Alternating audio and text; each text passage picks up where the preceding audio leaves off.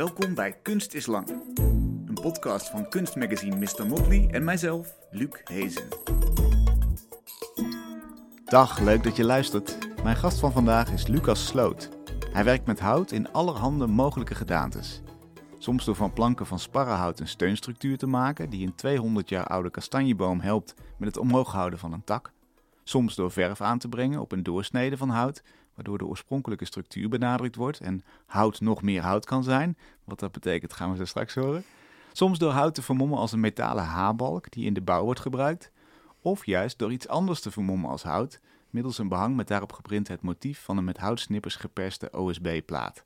Het zijn werken die op een subtiele manier je perspectief net even iets doen kantelen.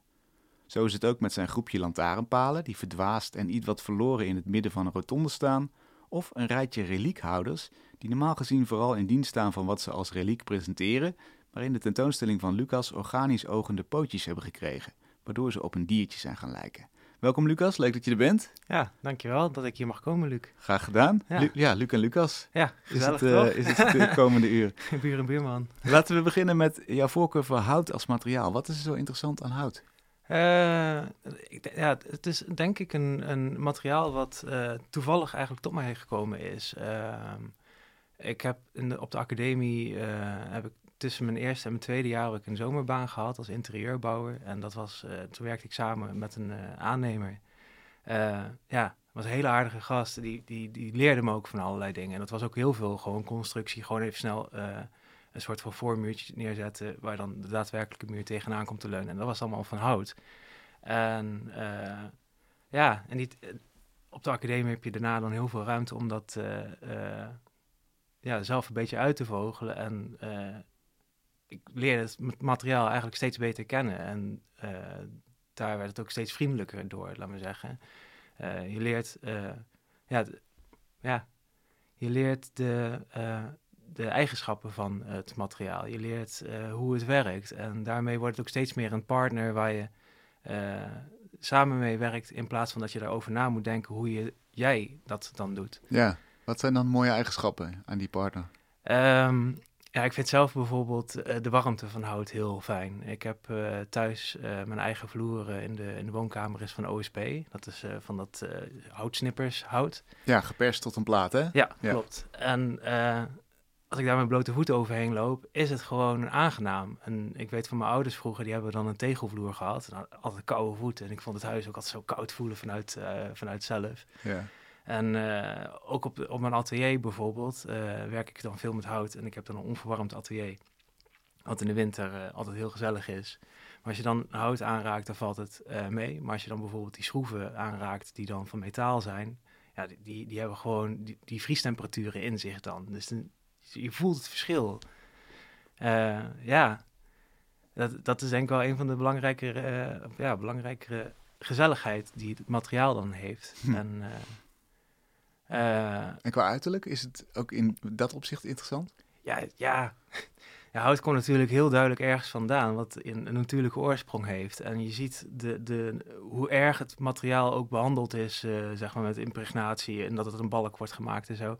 Je blijft gewoon zien ja, wat eigenlijk de onderkant is van, van de boom in, in die balk, waar de takken hebben gezeten, eh, hoe hard die heeft gegroeid, dat soort dingen. Dus het- je kunt heel veel eh, meenemen. Het, het heeft al heel eh, sterk een eigen verhaal, terwijl het eigenlijk ook een soort van blank eh, materiaal is verder. Ehm, ja, Heel veelzijdig dus heel eigenlijk. veelzijdig. Ja. En als je zegt het is behandeld met eh, impregnatie en eh, nou ja, op allerlei mogelijke manieren verzaagd, is dat dan behandeld of vind je dat eigenlijk mishandeld? Ga je zover dat je, als je het een partner noemt, dat je zegt, nou dat hout verdient een betere behandeling? Ja, dat is een go- goede vraag. Ik denk dat het sowieso een beetje eh, van beide is in, in die zin. Ehm, want dat het hout er is, het, het, komt eh, voornamelijk uit productiebossen wat we hier in de bouwmarkt hebben. Dus die, die bomen zijn er wel neergezet om, eh, eh, om daar planken en alles van te kunnen maken. Ehm daar gaat dus wel heel rigoureus zo'n zaag doorheen. Maar het, het is niet zoals een levende entiteit die dan heel direct die pijn voelt. Het gaat op een, het gaat op een andere manier eigenlijk. Het is niet een soort megastal, maar dan in boomvorm. Een soort bio-industrie. Hele interessant ook, ja. nou ja, vooralsnog uh, wordt er gezegd dat uh, planten geen pijn kunnen voelen, maar dat ze wel chemisch reageren natuurlijk op een soort van pijnprikkel. Dus het is, het een beetje, wel inderdaad een moeilijke discussie. een discussie die in, ik denk in andere vormen wel heel vaak terugkomt in mijn werk. sommige dingen moet je helaas voor lief nemen om andere dingen goed aan te kunnen stippen, denk ik. Hmm. Want ik neem wel heel vaak mee uh, hoe de mens dan zijn omgeving benadert, zijn natuur. Uh, en daar ook een soort van beleid voor maakt. In, in klimaat bijvoorbeeld zie je dat heel sterk zo van, ja, in Nederland is alles helemaal gereguleerd. Arnhem ligt heel dicht bij de Hoge Veluwe en dat is een hele mooie plek eigenlijk. Maar tegelijkertijd is dat dus ook helemaal gereguleerd op hele gekke manieren. Want dat de Veluwe is wat het is, is eigenlijk al een ingrepen van de mens. Uh, tot ongeveer 1600 liepen er vrij grote grazers rond in Nederland. En die zorgden ervoor dat, um, uh, ja, dat jonge bomen bijvoorbeeld weggegeten werden. Dus er kwamen open plekken in, in het land. Nederland was helemaal niet zo bebost rond 1600. Pas toen die grote grazers verdwenen, kwamen er veel bossen. Uh, voor de Veluwe is dat trouwens het verkeerde uitstapje, maar goed. uh, voor de Veluwe is het meer uh, dat menselijke herders met schapen over de Veluwe heen gingen. En dus die schapen de gassen en de jonge aanwas van planten lieten leeg eten. om vervolgens de, de, schapen terug te brengen naar een stal waar, zij, waar, waar dan weer gepoept werd. Dus al die mineralen die uit de grond komen, die dus in die gassen gaan zitten, die de schapen opeten die komen in die, in die stallen terecht. Dat was dan uiteindelijk ook weer brandstof. Want een soort van uh, uh, mest werd dan als brandstof gebruikt toen Hmm. ook. Uh, maar daardoor zijn dus hele kale plekken ontstaan op de Veluwe. en nu er veel minder van dat soort ja, herders zijn in Nederland, wil eigenlijk die, die, de natuur gewoon weer teruggroeien. Dus de bomen. Die, in de bomen komen weer terug. Ja. En dat willen de, de, boswachters niet, of in ieder geval de, de Nederlandse staats, staatsbosbeheer is dat? Of wat, wat, wat, staatsbosbeheer uh... onder andere. Het zijn meer partijen die er uh, mee te maken hebben. Mm. Hoor. Maar er wordt dus weer actief gekapt om te zorgen dat de Veluwe een heide blijft en een zandverstuiving. Terwijl, ja, als je dat gewoon zijn gang laat gaan, dan staan er dus nou, binnen 30 jaar staan allemaal jonge berken en, en dennen daar weer. Maar dat past niet bij wat wij de Veluwe vinden. Ja, want het, het, het, het, zorgt ook weer voor dat er een, een bredere biodiversiteit is natuurlijk, dat het uh, nu leeg is. Want er zijn dieren, die, uh, zoals herten bijvoorbeeld, die hebben juist ook heel erg die open stukken nodig, uh, naast beschutte stukken. en als je dan dat helemaal dicht laat groeien, dan, dan verdwijnen dat soort dieren ook weer. Ja. Dus het, het, is zeg maar, je wilt nu iets in stand houden, breed houden eigenlijk, met de middelen die je hebt. In Nederland is dat best beperkt. En je zei, je begon dit verhaal eigenlijk te zeggen, ik, ik hou rekening met de omstandigheden en de manier waarop de mens omgaat met zijn omgeving. Uh, dat is onderdeel van mijn werk, hè, of, of aanleiding in ieder geval. Mhm. Je hebt dus op diezelfde Veluwe bijvoorbeeld een kastanjeboom protheses gegeven en een ondersteuning. Met houten structuren, een extra tak met een zonnepaneel erop, Ja. uh, in, vla- in plaats van dus de blaadjes. Hoe ben je daartoe gekomen? Hoe ben je op dat idee gekomen? Ehm, ja, dat was voor een werkperiode in 2022. En, de, die hele droge zomer was dat. En dat was dan echt op de Veluwe. Ik mocht daar zes weken uh, aan de rand van de Veluwe op een camping mocht ik bivakeren. was wel officieel al natuurgebied. Um, en ik mocht dan een werk neerzetten op een stukje particulier gebied in de Veluwe. En uh, het, ja, het leuke van de Veluwe is, de, je hebt allemaal verschillende soorten testcases, lijkt het wel. Uh, je hebt, ben even de naam een beetje verge vergeten hoe die gebieden heten hoor, maar uh, de Ginkelzijde was dat, deel, deelde, dat soort dingen. Maar er zitten allemaal uh, hekken tussen met wildroosters en elk gebied heeft net weer een andere policy. Uh, ja, dus er zaten heel veel interessante dingen in. Ik, kom even, ik maak even een gek rondje terug eigenlijk, want ik werk dus heel veel met hout. En ik vroeg me op ik realiseerde me van, ik werk eigenlijk helemaal niet met veel soorten hout. En ik weet ook niet zo heel goed waar, waar dat uh, product dan vandaan komt. En juist die uitnodiging voor de Veluwe kwam, uh, er, er, zat een hele interessante richting weer terug. Zo van, oh, ik kan hout meenemen wat uh, daar vandaan komt. En wat zijn die bomen dan en hoe wordt daarmee omgegaan? En daarin zit dus ook dat stukje weer van hoe de mens uh, met natuur omgaat. En een beetje van dat soort drie onderzoeken kwamen bij elkaar op, een, uh, ja, op dat net particuliere stukje waar dan een kastanjeboom stond. Uh, die kastanjeboom, het, ik heb alle bomen nog net niet geturfd, maar bij de, bij de kastanje kon dat dan wel, want er waren er maar twee op het hele gebied. Dus ik denk dat ze niet van nature precies daar voorkomen. Het is wel een vrij inheemse boom hoor, dus het is niet een volledige exoot. Maar omdat hij net op het particuliere gebied stond, mocht hij daar staan. Als hij net aan de andere kant van het wildroos stond, werd hij dus actief gekapt. Dus mm. waarschijnlijk ook al die zaden, die, uh, de, de, de, noten, de kastanjes die hij laat vallen, die worden dus ook allemaal weggehaald, net aan de andere kant van het hek. Maar het, die boom is dus door menshanden daar gekomen en is vervolgens wel 200 jaar lekker zijn eigen gang gegaan. Uh, en het idee van een boom is ook vaak van, oh, dit is natuur, dat is helemaal goed.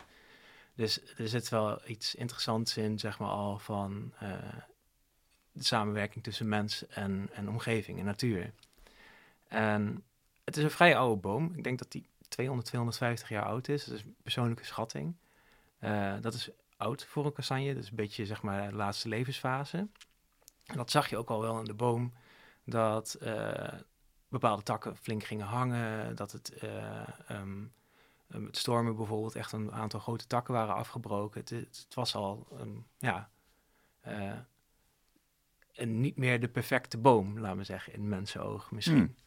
Dus ik dacht van, als ik nou allemaal ondersteuningsdingen maak voor die boom, zodat hij er beter uitziet naar menselijke maatstaven. En dat dan zonder uh, consent van de boom. Ik heb hem ook best wel toegeëigend. Uh, ik heb hem Lexi genoemd. Als zijnde, uh, als, als ik me niet vergis, is het een zowel mannelijke als vrouwelijke boom. Um, die hij was heel groot, Alexander de Grote, een beetje, beetje daarmee. Dus op die manier kwam ik op die naam.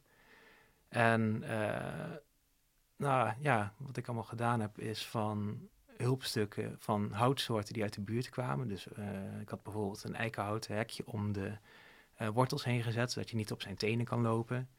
Een tak waar die, de boom het zichtbaar zwaar mee had, zat een soort van takelconstructie met, um, om de tak te ondersteunen eigenlijk weer. En vooral ook die prothesetak, die is dan wel van kastanjehout gemaakt.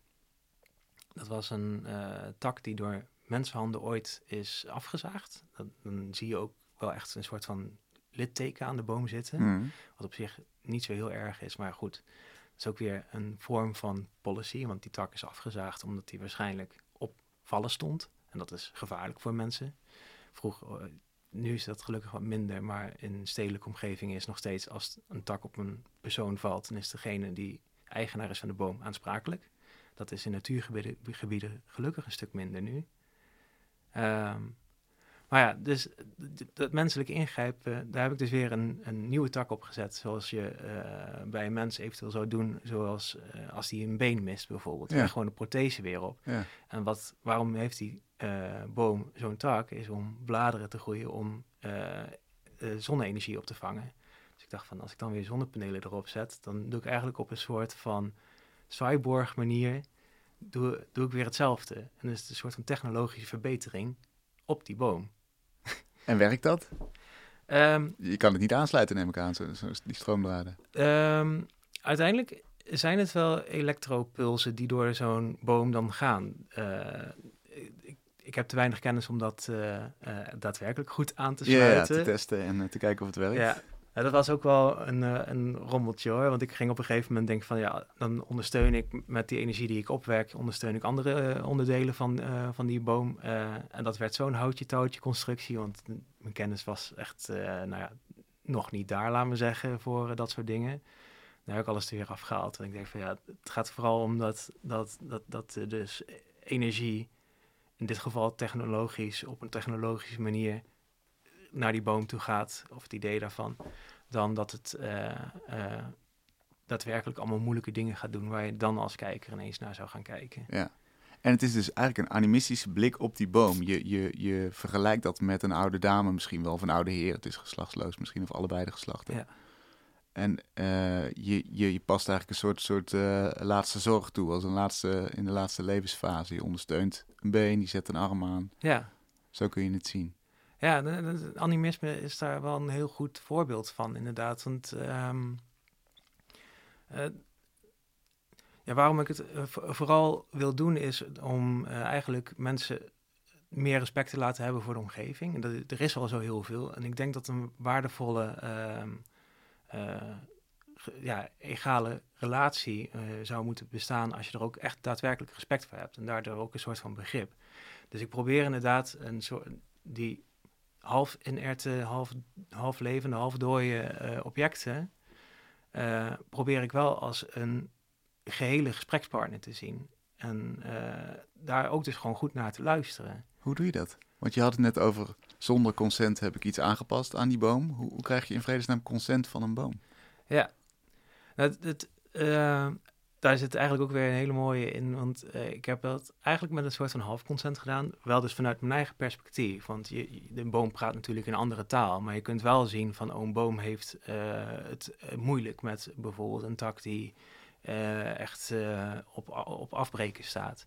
En het is dan misschien een, een menselijke perceptie om daar naar, naar te gaan kijken van, oh, stel dat ik dit dus ga ondersteunen. Dan denk ik dat de, de, de boom eh, daar eh, lichtelijk profijt van heeft. Ehm, maar het is altijd moeilijk om, om, om een, eh, een ander soort van te laten spreken in een verwaardige taal. De- onder mensen is dat al onderling zo, maar als je bijvoorbeeld wat abstracter kijkt. Je, ik heb een kat, een Paulo, mijn huiskat. Daar begrijp ik heel veel van, maar begrijp ik dat echt? Dat weet ik dan ook weer niet. Nee. Maar je probeert het wel met alle respect. En daarom heet eh, met die boom bijvoorbeeld ook heet het werk as long as it is in good intent. Dus zolang het met goede bedoelingen is, eh, hoop ik dat ik het beste doe. En ik denk dat heel veel natuurbeleid daar ook zo in staat. Van eh, ook verschillende ideeën en zo. Van ja, zolang eh, je daar echt je best voor doet en daadwerkelijk probeert eh, ehm, je in te leven in, in de ander, denk dat je de, de prettigste samenwerking hebt en de prettigste eh, leven daar eigenlijk mee maakt. Een Ja. soort van. Je hebt ook een, een, ik noemde het in de inleiding al, een ander werk waarin je eh, hout doorzaagt, of in ieder geval een, een doorsnede hebt van hout, en daar door verf accenten aanbrengt. Ja. Dus eigenlijk laat zien wat de structuur van die, die plank is, of van dit hout. En je zegt dan, hout kan nog meer hout zijn. Ja. Wat bedoel je daarmee? In welke situatie is hout niet hout genoeg? Nou, ehm, het, het, het, het, het, is, het zit ook een soort van, meteen een soort van zelfkritiek in dan weer. Want eh, je hebt natuurlijk, als je, wat ik, ik vind het gewoon prachtig als ik naar de bouwmarkt ga en dan heb je al die gelijke maten plankjes daar zo liggen. En het is dus ergens een soort van restant van eh, natuur, wat uit de natuur getrokken is. Eh, en toch wil het heel graag allemaal hetzelfde zijn. Tenminste, dat is de bedoeling van zo'n product. Het is allemaal dezelfde maat, dat soort dingen. Dat het makkelijk te verwerken is. te verwerken is. Ja. En omdat het dus een natuurlijk product is, dan zit er al, ehm, ja, in elk latje en elke plank zit dan weer gewoon een eigen identiteit die net anders is dan een ander. En ik dacht van, als ik nou het idee van zo'n plank, wat dan perfect een kubus is, eh, weer helemaal aanvul, dat het daadwerkelijk perfect een een kubus, een, een rechthoek, een blok eh, wordt, dan, ehm, en dat ook laat zien, eh, ik doe dat dan met eh houtvul en pigment, zodat Ja. je, eh, nou, kan je bijvoorbeeld gewoon alle imperfecties rood opkleuren. En als je dan weer glad schuurt, dan heb je een, een perfect blok Ja, eigenlijk. dat is een ander werk eigenlijk, hè? waarin je dus Ah. de, de gaten hebt opgevuld. Maar dat maakt niet uit, want het illustreert hetzelfde, dezelfde houding, Ja, denk ik. het, het, het is, eh, ik heb, eh, het is bijna een soort van serie van, ik, ik noem het dan schilderijen van, van hout of eh, kleine sculpturen van hout, blokken en, en, en, en platen inderdaad.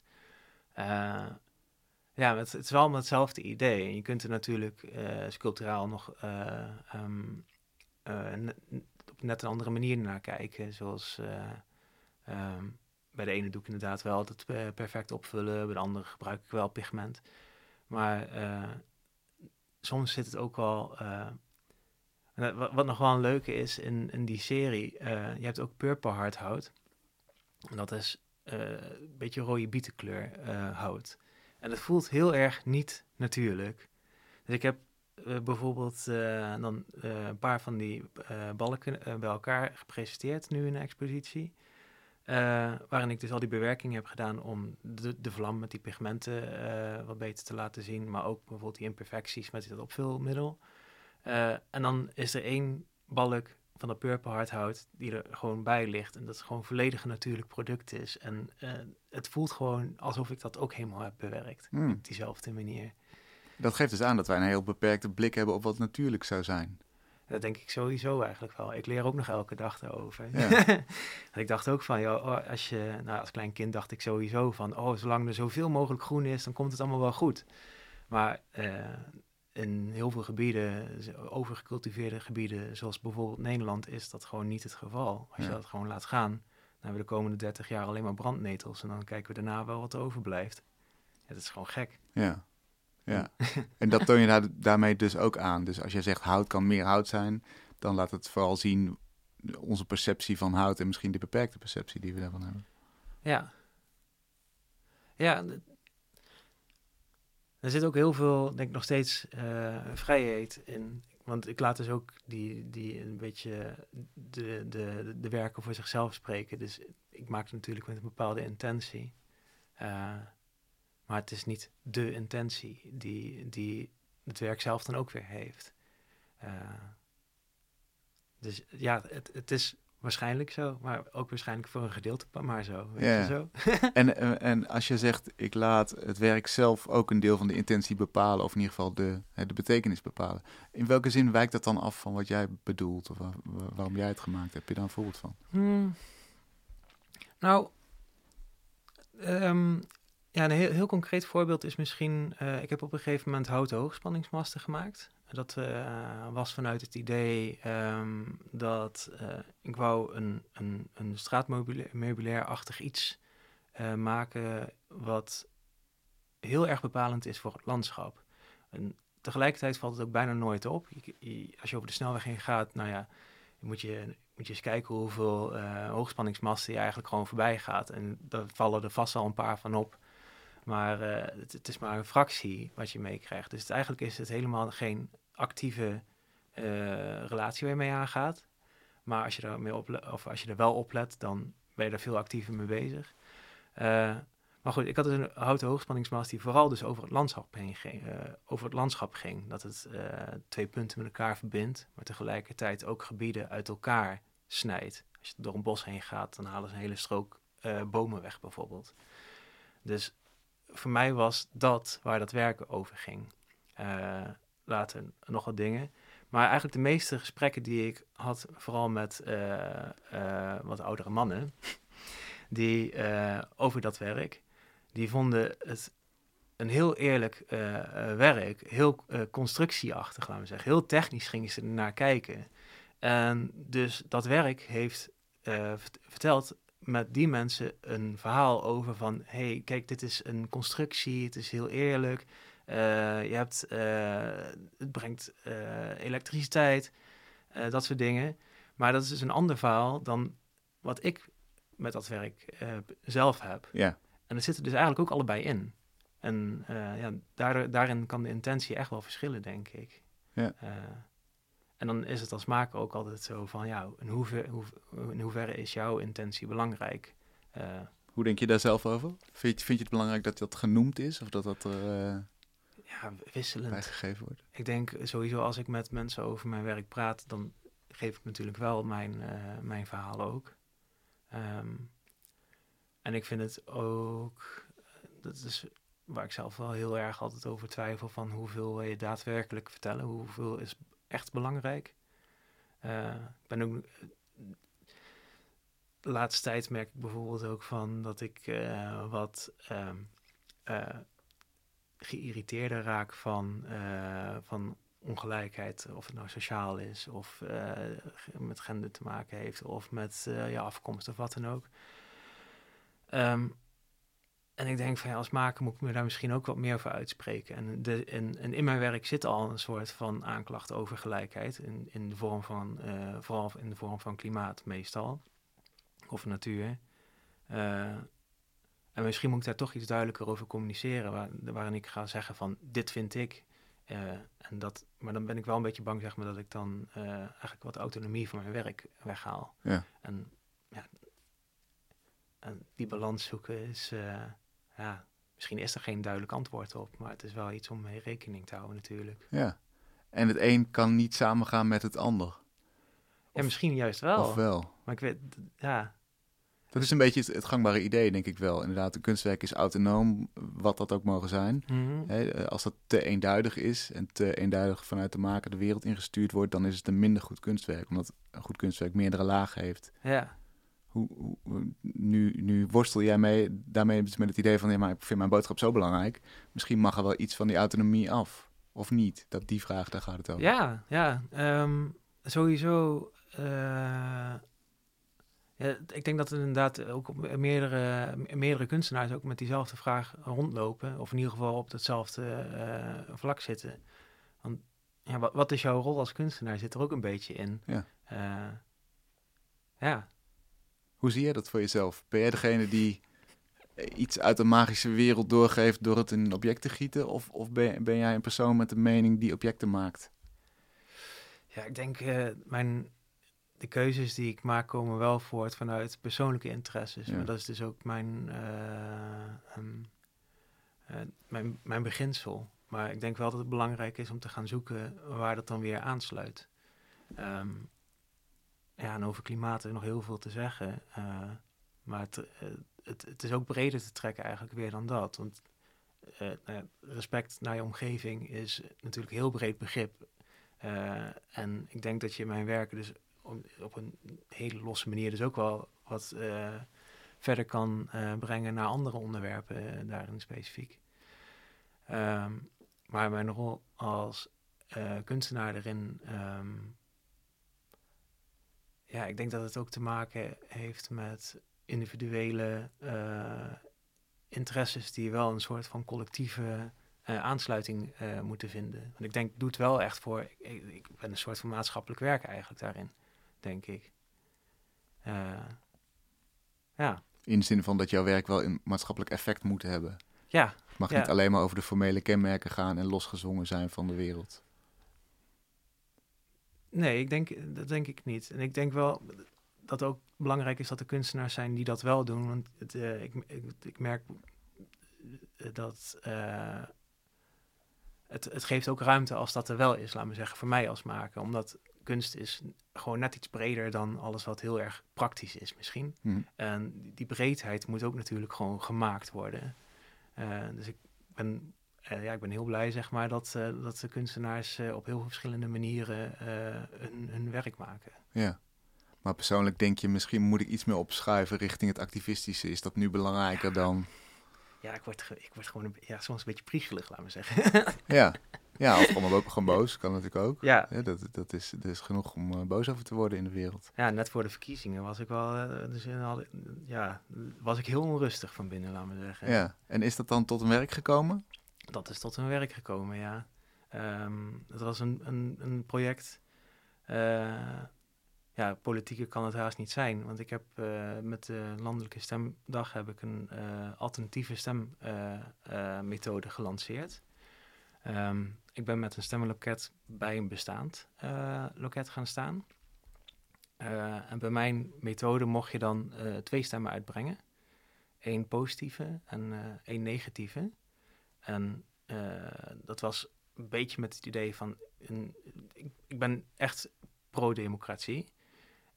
maar in Nederland is het een beetje... er zijn 23 partijen mochten er in Arnhem meedoen. Volgens mij landelijk waren het er 26. Uh, dat heeft ook met kiesraden en zo te maken, heel gek. Maar um, ik, ik, dacht van ja, zoals het nu is, dan stem je op één partij. En dan heb je eigenlijk 22 partijen die je gelijk, gelijk behandelt als een. Die krijgen het niet. Maar er zit natuurlijk heel veel verschil uh, nog tussen al die partijen die jouw stem niet hebben gehad. Dus ik dacht van als je er in ieder geval één, uh, zoals gebruikelijk, je, je, je voorkeurstem kan geeft. geven. Mm -hmm. Maar ook een negatieve stem hebt. Um, zodat je ook uitspraken of opvattingen echt kan afkeuren. Um, en dat is voor mij in ieder geval een stukje ook, nou ja, de, de, ik blijf altijd in mijn hoofd houden dat uh, minder minder uitspraak van Geert Wilders bijvoorbeeld. En ik denk van ja, het is misschien dat 5%, 10%, ik weet niet hoeveel mensen daar echt gewoon wel voor zijn. Maar er zijn ook zat mensen, en ik heb het echt over, nou, over drie kwart of meer misschien wel, die er echt gewoon tegenop is. Dus ik wil eigenlijk ook dat je zo'n uitspraak op een gelijkwaardige manier weer kan, af kan straffen. Want anders is het gewoon, uh, ja, stel dat je dan door die uitspraak 10% van de Nederlanders mee hebt. Dat is wel de hele tijd waar de PVV op landde tot de afgelopen verkiezingen. Die hadden gewoon 10% van uh, de stemmen ongeveer. Hmm. Dus uh, ik dacht van, als ik dus een alternatieve methode pre presenteer, dit was dan mijn aanzet, dan hoop ik in ieder geval bij kiezers ken, uh, kenbaar te maken dat democratie ook op verschillende manieren ingevuld kan worden. Uh, nou ja, bij mij kon je dus gewoon stemmen. Ik heb een stembiljet, was anoniem, kon je bij mij stemmen. Maar ik ging ook actief uh, gesprekken aan met, met mensen. En ik heb een aantal mooie gesprekken gehad, ook vooral met anarchisten en, en libertariërs, die dus een soort van iets van anarchisme erin roken. Maar tegelijkertijd is het dus ook weer heel netjes conformistisch, omdat ik met een ander alternatief kom. Uh, en ik heb een hele berg interessante informatie. Ja, er, moet nog gewoon uh, iets mee gebeuren. En is dit al een werk wat jou betreft? Want we, we hadden het over dus hè, de, het verschil tussen iets maatschappij kritisch doen of iets geëngageerd doen en, en kunst maken. Op welke schaal zit dit? Naar ja. welke twee neigt het?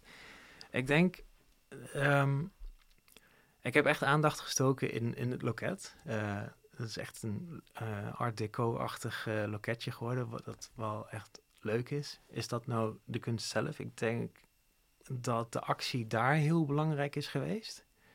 Um, dus dat dat misschien een soort van kunstevent is geweest. Uh, en dan heb je nog het vervolg, wat ook nog van alles op kan leveren. Um, ik heb los van het anonieme stemmen, kon je ook nog wel je mail uh, achterlaten, zodat, zodat ik je op de hoogte kon houden van het, van het proces.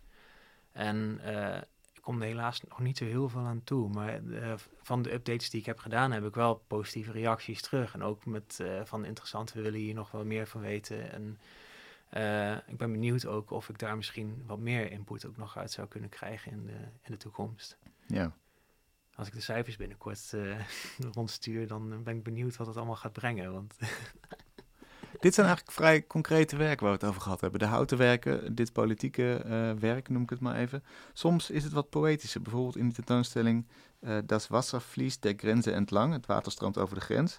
Bij het Arnhems Kunstinitiatief Circa Dit. Ja. Wat heb je daar precies gedaan? Want het begon met een onthoofd beeld van Maria, geloof ik. Ja. nou ja. um, Dat was een samenwerking met uh, Karel.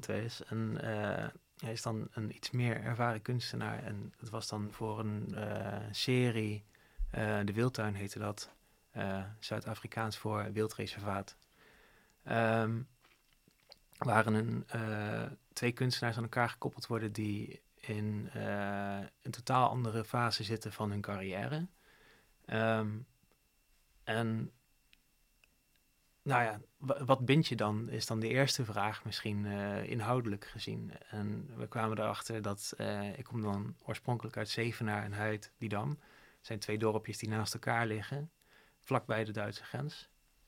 Uh, dus we dachten van, oh, als we dan gewoon daar beginnen en kijken wat er gebeurt. Dus we zijn toen naar Elten geweest, naar Serenberg.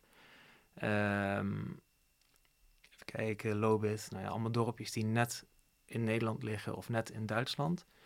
Uh, het interessante is ook dat daar dus wel de IJssel en de Rijn uh, loopt, die ook de grens uh, voor een deel bepalen.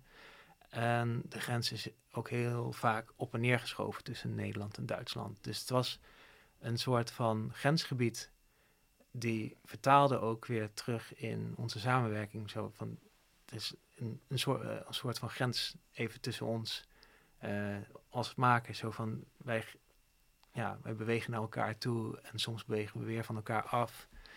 Dus daar zat wel inderdaad een soort van poëtische um, uh, parallel aan. En uh, ja, eigenlijk de eerste dag dat we dan in dat, dat gebied daar rondliepen, zijn we ook bij een kerk geweest in Hoog-Elten. Um, daar stond een beeld van Magutus. En Margutus is een beschermheilige van vooral de kinderen. En het interessante daar ook weer van was dat het beeld uh, ooit een Maria-beeld was met, uh, uh, met een Jezus op schoot. En van die beide persona's is het hoofd op een gegeven moment afgehaald en een nieuw hoofd, zowel dus op, de, de Maria-beeld als op het Jezus-beeld gezet van Margutus en een um, kind dat dan niet helemaal goed is, omdat Margutus kinderen kon helpen daarmee. Mm. Uh, maar daar zit dus ook al een soort van uh, grens in die wel of niet overschreden werd. Dus uh, we, zochten de hele tijd, we kwamen de hele tijd terug op de grens in, in, die zin. En daar hebben we op een gegeven moment een werkperiode van gemaakt, heel praktisch weer, waarin we om de beurt de hele tijd dingen deden. Of niet, niet per se om de beurt. We deden iets en dan zag je gewoon aan de anderen van... Oh, dat willen we versterken of nee, dat gaan we niet doen. Dus uh, het, het voelde heel organisch uh, als zoeken naar onze grenzen tussen ons, uh, tussen ons door. En dan een interessante vraag als we het nog even terugkoppelen aan eventueel een politiek werk maken. In hoeverre uh, dit gaat heel erg over een proces tussen jullie twee, een werkproces. Mm -hmm. In hoeverre um, houd je dan rekening mee met wat een toeschouwer weet of snapt of kan invoelen? Want hm. het hele voorproces is natuurlijk echt iets tussen jullie geweest. Ja. Waar zit de vertaling in, als het ware? Hoe, hoe kijk je daarnaar? Ja, dat is... Um... Ja, ik denk wel dat... Uh, nou ja, je hebt sowieso de titel die al aangeeft... dat Wasser vliest die, die grens en lang. Uh, het water vloeit langs de grens. Um, maar die... die uh, dus om met die titel al een soort van start te geven van hier, we hebben het over grenzen eigenlijk. En water vloeit. Dus het kan uh, komen en het kan gaan. Um, en ik heb het gevoel dat heel veel van die werken die we hebben, uh, daar best letterlijk mee omgingen. Zoals ook bijvoorbeeld, we hebben twee keer een Margutusbeeld, eigenlijk drie keer, maar een, of twee keer van klei hebben we een, een gemaakt. En bij de een uh, maakte ik het lichaam en, en, het, uh, en het Jezuskind. En de ander het hoofd. En toen dachten we van, dit werkt gewoon fantastisch. Doen we nog een keertje andersom. En zonder dat we naar elkaar aan het kijken waren, bleven er hele gekke beelden op. Omdat je dus twee soort van handtekeningen ook door elkaar hebt. En omschrijf eens, waarom werkt het zo goed? Um, ja, je ziet heel goed dat er twee, twee handen aan hebben gezeten. Twee paar handen. En... Uh, uh, ja, de, de, beeld kwam ook meerdere keren terug in de expositie. Dus, dus uh, die soort van dualiteit die, die daarin zit. Ja, ik denk wel zeg maar, dat het helemaal terug te lezen is met alles bij elkaar. Um, ja, ik denk ook bijvoorbeeld, uh, we hebben toen ook gebruik gemaakt van uh, een projectie van uh, het rivierengebied daar. En die hebben over de hele expositie heen laten beameren. Dus het, en, en daar een soort van stroom aan toegevoegd. Dus alles bleef maar gewoon bewegen over die, over die grenzen en zo. Ik hoopte wel inderdaad ik denk dat dat toch wel te lezen was. Ja, het trekt het begrip grens heel erg in twijfel. Dus, dus de, het arbitraire daarvan. Ja, dat, dat, dat, het niet, dat het niet per se vast hoeft te liggen. Ja. Uh, en die reliekhoudertjes, want die, die komen er ook uit. als een, een, een plank met eigenlijk een soort reliekwezentjes. Ja. Zo interpreteerde ik het in ieder geval van de foto te zien. Ja, dat, dat is ook weer een soort van een gouden fonds die we daar hebben gedaan. Uh, de, de omgeving daar is hartstikke katholiek. Dus uh, soms heb je, ja, dus in de kerk hebben tierenlantijntjes, laten we zeggen. En er zitten ook heel veel reliekhouders uit die omgeving. Zijn dan in de kerk van Emmerich die vinden. En dat is de, die staan in een kluis omdat ze heel veel geld waard zijn. Maar dat is van de, de hele omgeving is daar, zijn daar de reliekhouders ondergebracht. En dat zijn nou, hele, hele gekke dingen, ook al, die ook ergens over een grens heen gaan. Want het, um, de echte ambachttijden had je bijvoorbeeld uh, een glaswerker die had gewoon een fles gemaakt. En op een gegeven moment is daarvoor gekozen om van die fles, uh, zonder dat dat de intentie eventueel had om een reliekouder te worden, er zijn er weer pootjes ondergezet van, van metalen en zo. Met allemaal gekke vormpjes. Dat een van de leukste was een vis bijvoorbeeld. Dan heb je een fles met de teen van Jezus erin. Ja. Uh, en dan je kijkt er sceptisch bij. Ja, met, dat te dus zeiden. Zeer waarschijnlijk niet, niet de teen van Christus, maar oké. Okay. Uh, en en, en, en uh, daar zitten dan een vis met pootjes ineens weer op, op verwerkt. Dus het, het, het, het, het soort van co-creatie, co-auteurschap, laten we zeggen, is het in alles al verwerkt daarin. Mm. En daar dus ook alweer van ja, van wie is het dan eigenlijk? En uh, ja, vroeger is het dan uh, vooral anoniem geweest, van allemaal an an anonieme ambachtsmensen. Maar ja, er zit wel iets moois in. Ja, wat ik daar interessant aan vind aan die reliek is dat het volgens mij overeenkomsten heeft met wat kunstenaars doen. Het is toch materiaal zo manipuleren dat er iets uitkomt waar je meer betekenis aan hecht dan het feitelijke materiaal. Hmm. Dus, dus een blokje hout kan, kan een veel grotere betekenis krijgen dan alleen het feitelijke, de waarde van het blokje hout. Is dat ook wat je aan die relieken, uh, dat animistische van die relieken, is dat ook wat je daaraan aantrok? Uh, ja. Ja, er zit een. Uh, je, ziet gewoon wel dat er een verhaal bij zit. En dat zit in het object zelf dan natuurlijk. Maar in dit geval hebben we ook een, een boek gehad kunnen vinden waar over die reliekhouders verteld werd, waar het dan het glas vandaan kwam en zo, om een soort van versterking van het verhaal te maken. En daar zit ook dan die, die, die, die wisselwerking die ik altijd heel interessant vind in, van wat je over de dingen weet, een beetje een soort van cognitieve wetenschap, en wat je over het ding uh, voelt, wat je ziet, wat je ervaart, laat me zeggen. Dus veel, ja, een soort van praktische wetenschap daarin. En dat kan elkaar enorm versterken. En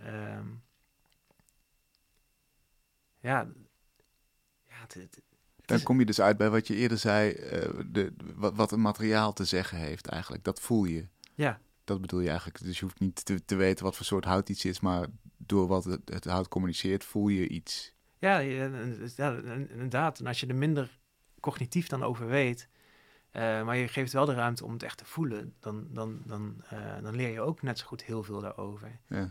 Denk ook, zoals mijn, mijn werkproces is gegaan, ik ben pas over, sinds twee jaar uh, gaan lezen over hout. Terwijl ik nou ja, nu dan nou, bijna tien jaar denk ik met hout werk. Dus het zit ook heel erg in mijn vingers. En er wordt nu echt aan, pas aangevuld met van, oh, zo voelt het hout. Er is een onderkant en een bovenkant. Dat voel je dan ook weer als je dat, uh, als je dat nu weer in de handen hebt. Maar ik moest dat wel even ook een stukje weten. Ja. Dus, ja, dat zijn twee verschillende lagen eigenlijk van werken met het materiaal. Ja. Wat, wat doet goede kunst wat jou betreft? Ik heb het dus net vergeleken met die relieken, maar wat, wat, wat doet een goed kunstwerk? Uh, ik denk dat het gezien moet worden als een actieve gesprekspartner. en dat klinkt misschien uh, een beetje vaag, maar ik bedoel gewoon ook al zo van als je, als, als je er echt al langer, aan stilsta, lang, langer voor stilstaat en dat je er uh, zelf gedachten over begint te krijgen, dat zijn gedachten die ook door het werk bij jou naar binnen komen. Dus daarin zit eigenlijk al een gesprek. Uh, en als dat goed loopt, en ook uitdaagt misschien ook wel, ja, dan, dan, dan denk ik dat het een goed, goed werk zou kunnen zijn. Ja, als het een, als het een voorstel doet of het, het, het, het een handreiking doet of zo. Ja. Iets te zeggen heeft. Ja. Uh, als het iets te zeggen Ja. Ik, ik kom niet echt op een concreet voorbeeld, helaas. Maar nou ja, als je dit zo omschrijft, dan denk ik, ja, dan, dan is in, inderdaad de werk, het werk van een maker die uh, een politieke visie heeft en, en misschien activistisch daarin is helemaal niet zo gek. Want dan is er een gesprek. Ja. Toch? Dan doe je een voorzet, dan doe je een heel sterk gekleurde voorzet. Maar goed, dat kan. Ja.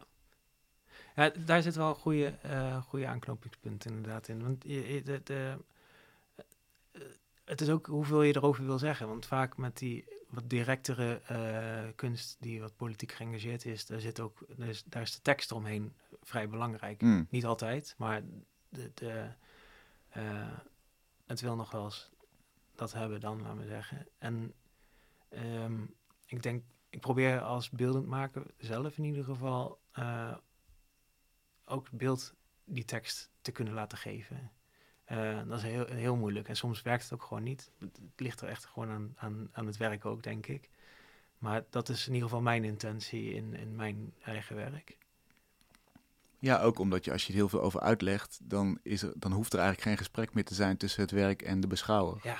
Als je toch al zegt van zo, zo kun je het interpreteren, dan ja, waarom zou je het dan nog zelf willen interpreteren? Ja. En, en ja, ja, want ik denk inderdaad, als jij uh, veel te zeggen hebt in woorden, dat is een makkelijkere taal om te begrijpen voor, voor ons. Uh, dan hang je daar al heel erg aan en kijk je ook al met die informatie ook weer naar, naar, naar het werk. En als, als je het hebt over de intentie van het werk, ja, dan zit die intentie die voor die persoon ook sowieso in. Ja. En dat kan heel jammer zijn. Kan. ja. Wat zit er aan te komen? Waar werk je aan? Um, ja, voor de komende tijd. Um, ik mag in de nazomer meedoen met een kunstroute in Oldenbergkoop in Friesland, als ik me niet vergis. Net in Friesland. En daar wil ik een, uh, een, een wat autonomere versie maken van die prothesetak ook bijvoorbeeld. Uh, ik denk daar zit nog veel meer potentie in om, uh, om het uit te werken. En ook misschien ook nog verder in te lezen over hoe ja, technologische vooruitgang in om natuurbeleid te, uh, te realiseren bijvoorbeeld in zit. Dus, zit. Dat haakt ook een beetje aan de stikstofcrisis ergens, weet je, zoiets. Ja. Uh, dus dat wordt nog een hele leuke.